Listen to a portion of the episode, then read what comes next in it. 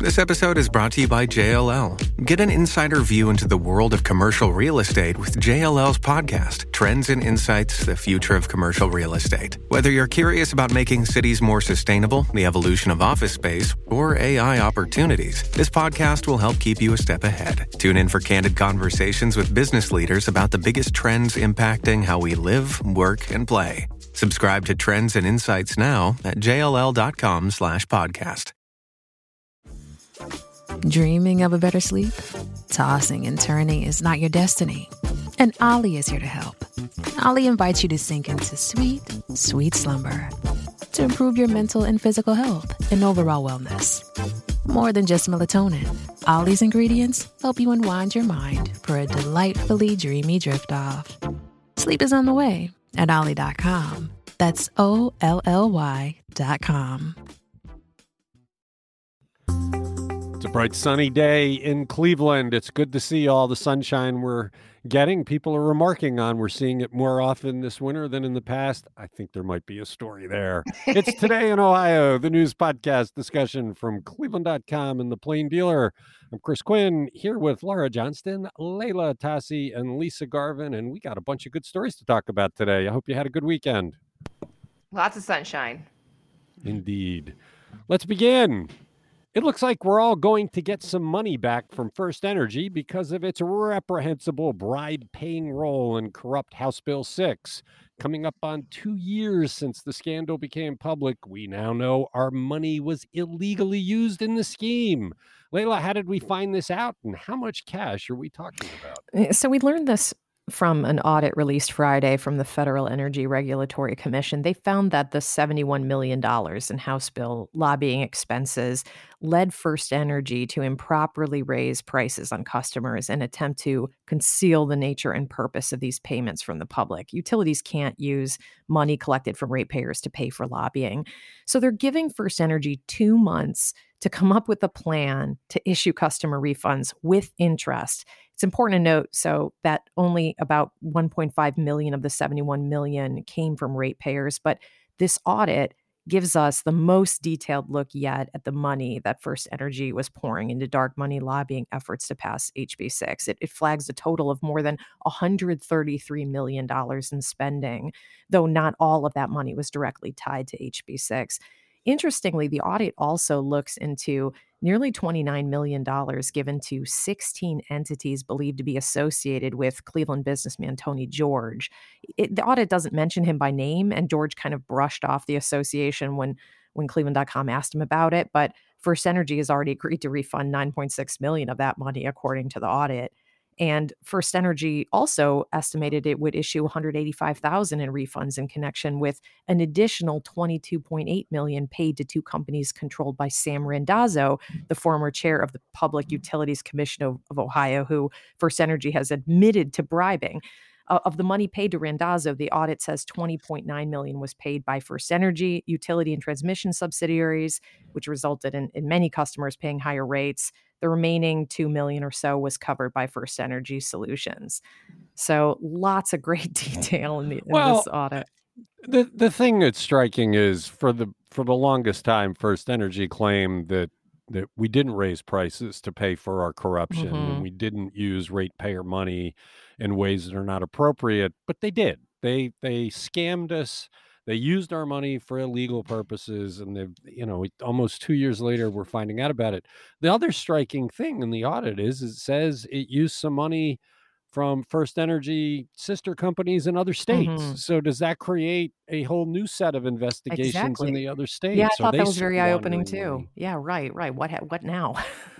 I mean, it's just it's amazing how just wanton their corruption was. It, it, it, it may, makes you wonder what you don't know. I mean, if you're this blatant about breaking all the rules to bribe your way into billions, what else did they do that we don't know about? This really is a company you wonder if the best thing that could happen is if you broke it apart, mm-hmm. sold it to mm-hmm. somebody else, and started over. Can they ever change a culture that corrupt? Right.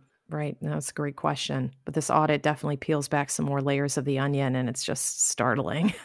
Yeah, good stuff. Check it out on cleveland.com. You're listening to Today in Ohio. Should a Lake County engineer's concerns about commuting to the Lake Erie Islands really be a factor in the decision on developing the Cleveland lakefront according to the Haslam plan? Lisa, this was a, a piece of Steve Litt's story over the weekend that was about the bigger issues of traffic disruption the lakefront plan could have. But I was struck that one of the voting members of the board that looks at this stuff was looking at it from his personal journey from Lake County to the island.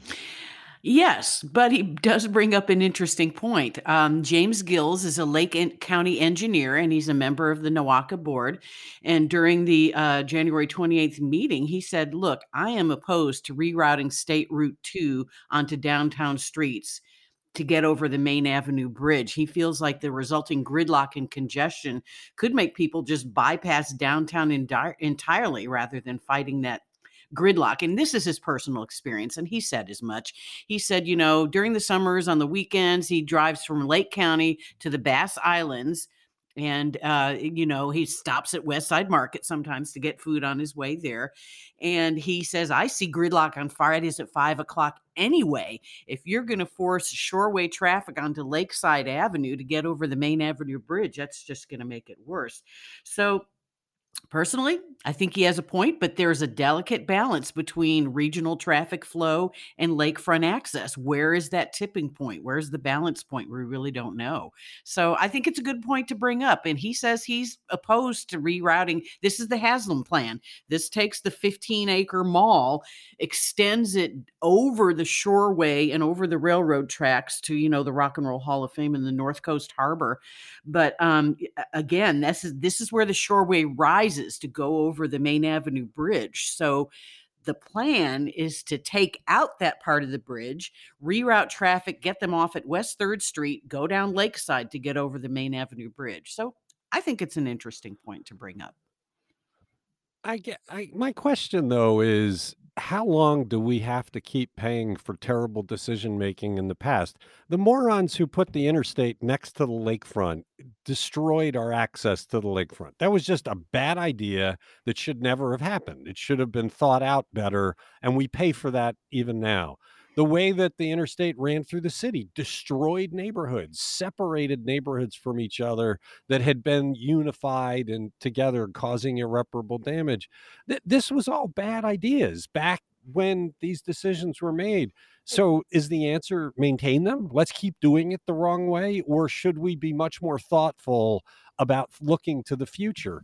Doesn't everybody think we ought to have genuine access to the lakefront and real lakefront development like they have in cities that have lakefronts? I would a hundred percent. I mean, and the thing is, the NOACA plan, they asked the the city of Cleveland to go back and see if they could make the the um, land bridge like the original idea so that they didn't have to reroute traffic. So I don't think that it's a one or the other. Like I think there's probably a compromise here somewhere. But just because Robert Moses thought, you know, like that that school of design in the 50s was that you should have these beautiful prominent boulevards to drive next to a lake doesn't mean that that is a good way to go for the rest of time. I mean, and we have I-90. Just drive on I-90. I mean, and then you can get well, off at 2 in Lorain County. Or let's rethink the whole way people commute in and out of the city. Have have a much bigger view than just say, well, if this project does that, it's going to cut off Main Avenue Bridge. That's inconvenient for me and I don't want to do it. Right. And, and to look at like Fridays at five, because that's when you want to go on vacation. Like, first of all, COVID has completely changed the way we work. I don't even know if there's gridlock at five anymore because I'm not downtown. Although I was on Opportunity Corridor rush hour this morning, and I could tell you there was it was pretty thick. Yeah, and uh, I, I, just honestly though, ahead, I mean, there's that Green Ribbon Coalition plan that jogs this land bridge right. to the east, so they don't have to take out the shoreway. So I mean, and that's maybe an option they want to consider. And there's another option, I guess, that they didn't really mention. So there are other options here. So I mean, but Eh, do you really want to restrict traffic access to downtown? I, I just don't know. I no, I just what but what are the other possible solutions? Are there things you could do to the other bridges over the river, making them one way in each direction? I mean, when is the last time somebody took a holistic approach to commuting in and out of Cleveland to see what the best way to do this is? I, I just would hate to have us hit the brakes on finally envisioning a lakefront because of this. I mean, we it's like, okay, that's a problem. It's a concern. How do you fix it? Which it sounds like they're they're going to look at that. I just when you see one guy saying, "Well, this is going to get in my way going on my right," and he's trip. not talking about access to downtown. He's ac- talking about access through downtown. That's very different. Yeah, it, it was a disappointing perspective to see.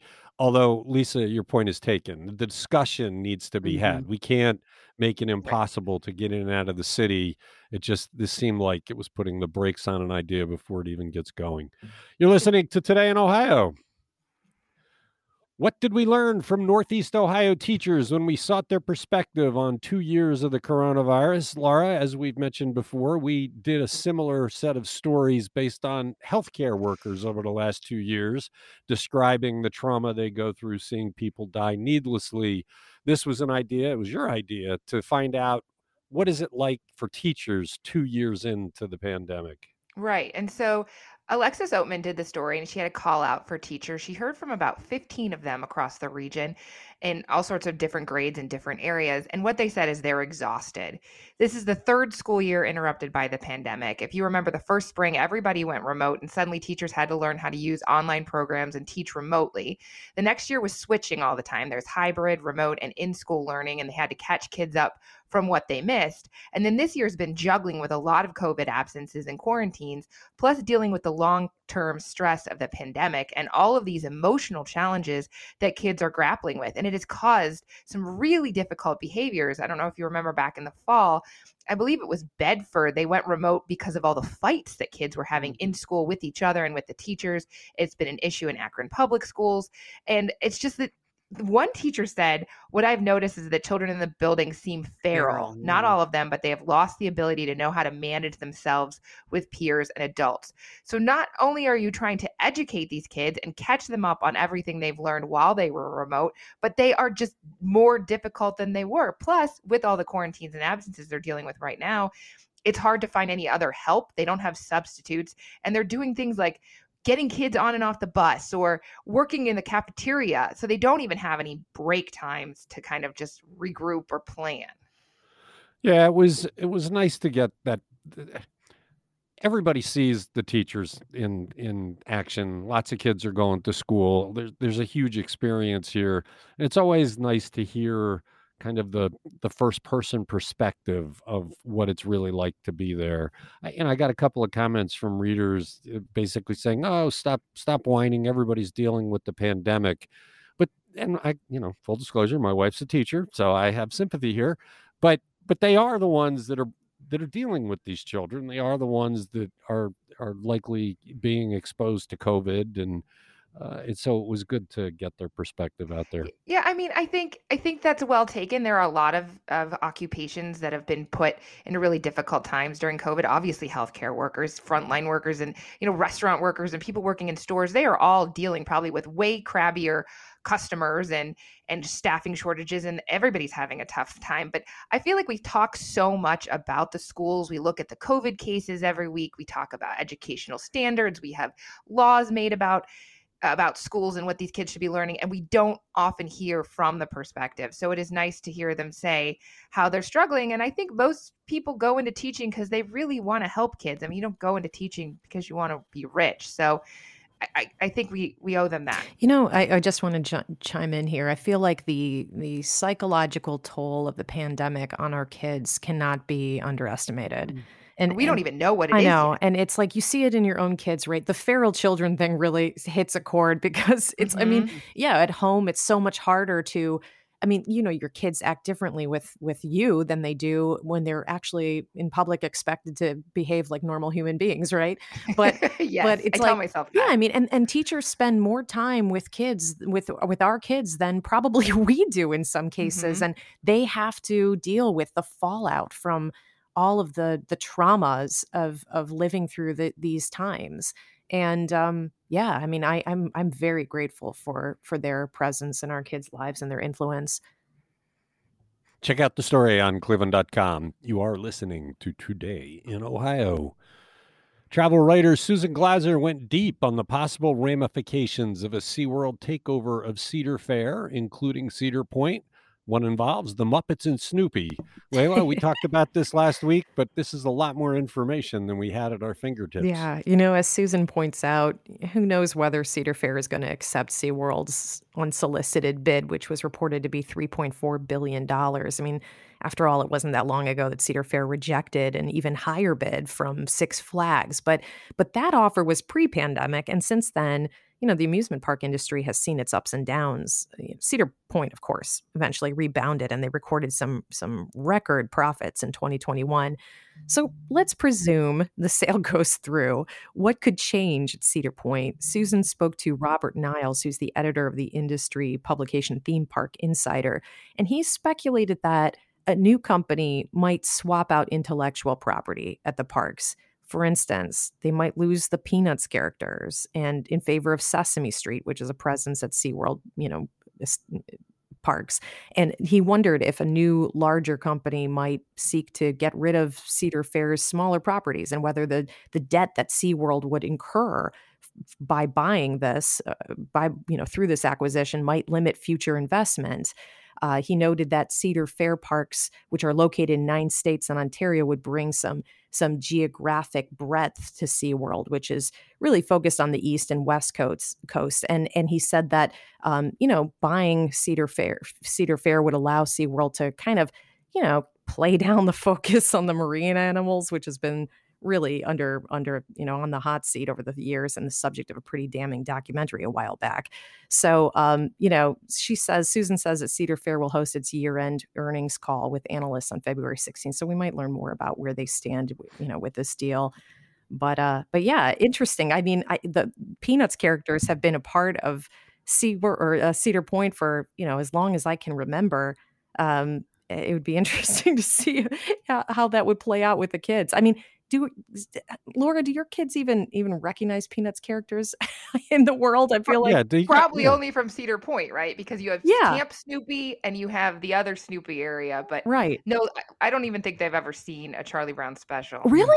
I mean, well, at least there's you know the holidays, the Charlie Charlie Brown specials, but I think Sesame Street does does play better with kid with yeah, the kids. No, yeah, it does. I just, you know, I'm going back, but when I was a camp counselor in southern New Jersey, we used to drag the kids to Sesame Place every summer.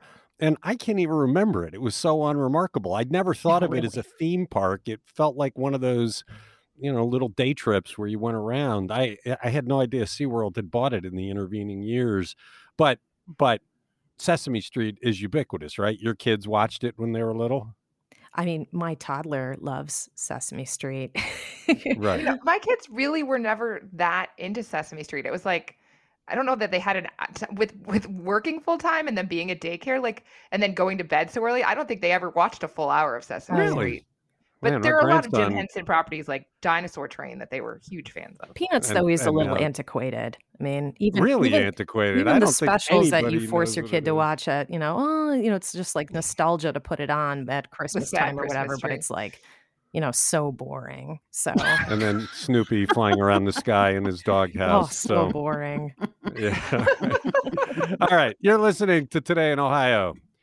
Despite all the rhetoric and silliness we've seen from people on the far right fringes of the Republican Party in Ohio, people like Jim Renacci, does it appear that Governor Mike DeWine has a pretty easy path to winning his primary for reelection? Lisa, we took a deeper dive on this, and it does look like Mike DeWine has a pretty easy path, doesn't it? Well, and we wouldn't have said this a couple of months ago because the party was rebelling against him, and we weren't even sure that they were going to confer their endorsement to Mike DeWine. But yeah, he's he's coasting on easy street. There's no serious competition. I mean, Jim Renacci's maybe the closest of the of the GOP candidates, the former congressman. Um, Joe Blystone, a Columbus farmer, is the other, and then former state representative Ron Hood. None of them have drawn any united support support from any of DeWine's detractors, which there still are some.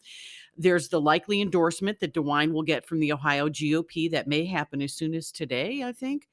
He also has a campaign war chest of over $9 million. And he's got some big accomplishments he can tick off Intel, the Peloton factory, and if you want to count the Lordstown electric vehicle plant, you can count that as well.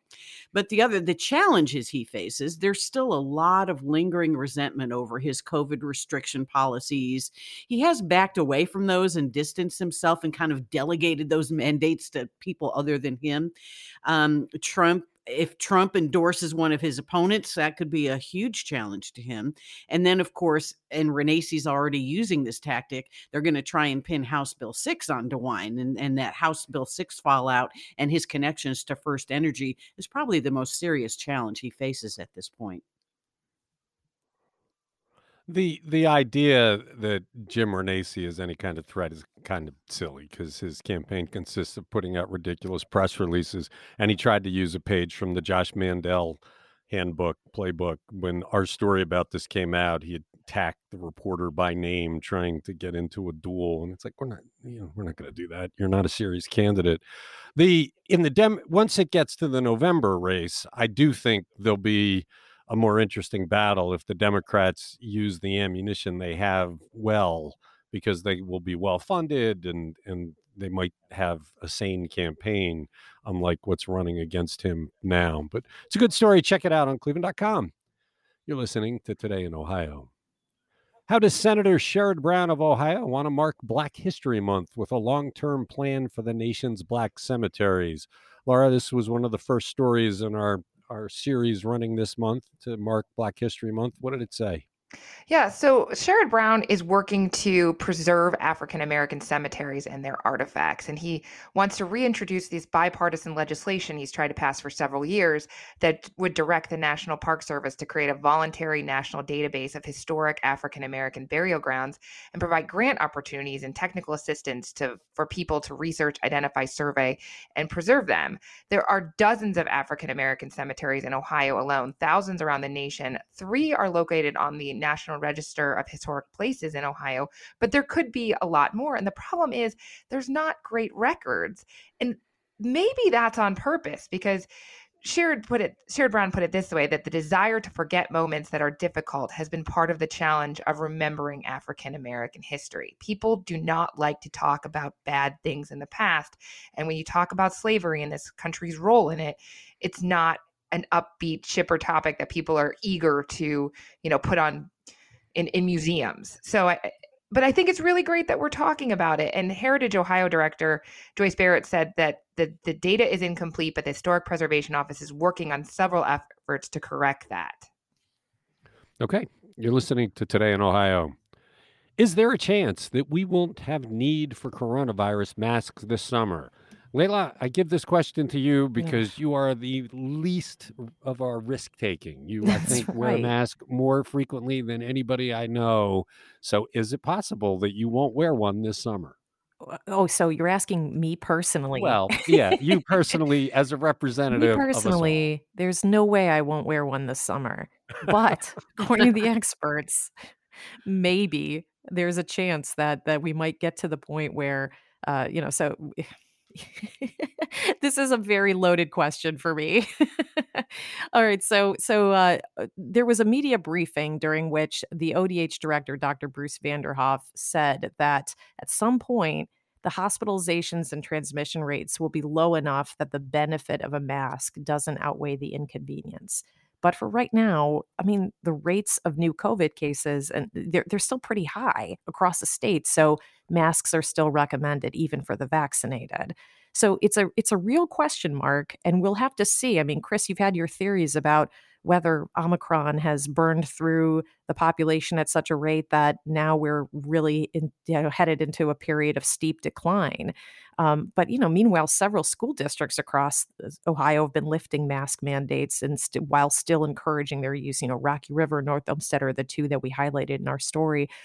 I just don't get that. I mean, community transmission is still so high, and I believe most districts have set metrics that have to be met before they just change masking policy. So, do we just abandon those thresholds because we're tired of masks? That seems so arbitrary.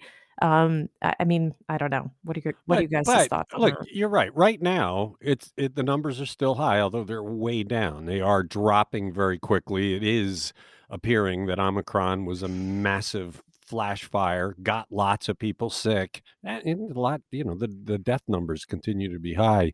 But we are on the downside. And so mm-hmm. within a few weeks, we could be at the threshold that Vanderhoff is talking about, where you have a pretty low chance of getting it. And look, in the warmer weather, we know that it doesn't spread as quickly. It would be nice if we could wander around at least for a few weeks this summer without, oh, did I bring my mask? I still haven't gotten that into my DNA. I almost always have to go back in the house to get Oh, one. really?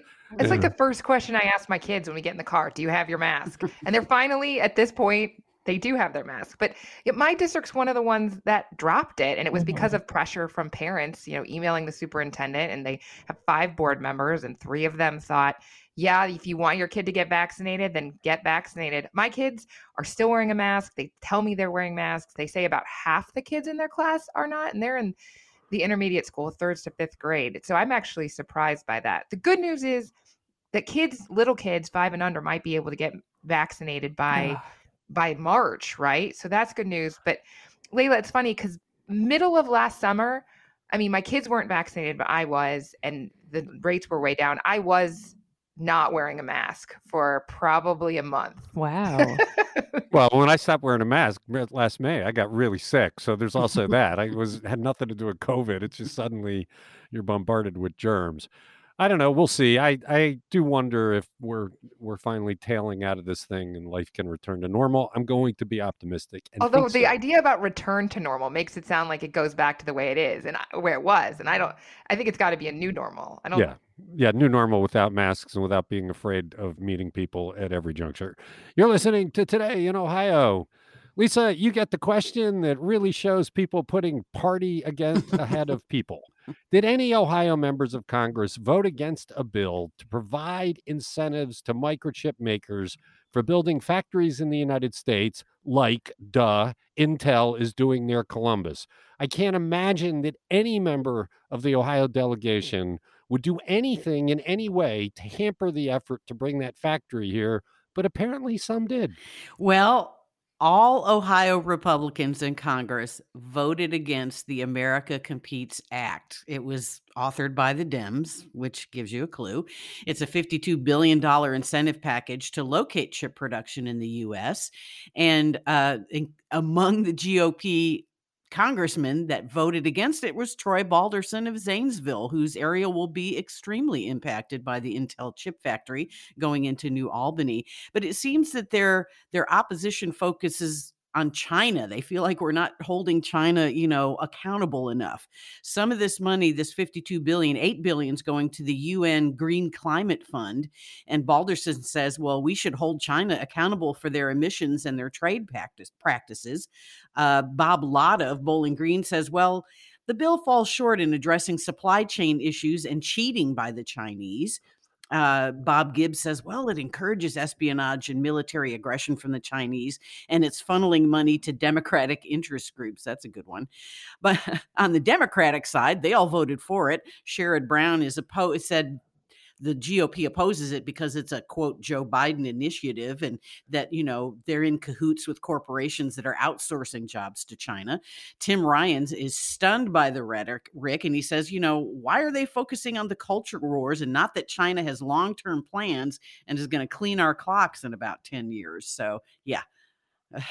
Cutting off your nose to But, the- spite your but face. every right, everybody has said, everybody has said, getting the Intel factory in Ohio could be the game changer for the whole state economy. We finally get in on the higher tech side of life instead of always having the old manufacturing. I, it makes no sense for any Ohio congressman not to support the subsidies needed to do that. And it really does demonstrate that we're not voting on what's best for the people of Ohio. It's really voting to to carry on the party rhetoric and we don't work together and get things done. There there is no legitimate excuse here. This is pure party partisan nonsense and it's kind of sad. It's, it, it, it's it's ridiculous. I mean, like you said, this is the biggest thing to happen to the Buckeye State in years, and you're just gonna get your little, you know, win, own the libs thing in on a on on legislation to. Ugh, it's crazy. How does Balderson defend that in an election? You know, running against an opponent that's saying you fought this, the necessary subsidies to make this thing happen that is going to boost the economy of the area you represent. How do you even begin to justify that? You know, well, I, I, uh, uh, I was going to help China. I'm not going to help China. It just right. sounds like you're, you're, you know, a good opponent ought to be able to use that to to deal with it. You're listening to Today in Ohio. We're going to leave it there. Thank you, Laura. Thank you, Leila. Thank you, Lisa. Thanks to everybody who listens to this podcast. Come back tomorrow. We're going to be talking about how Cleveland City Council chose to make a limit of 10 for the release of balloons into the sky.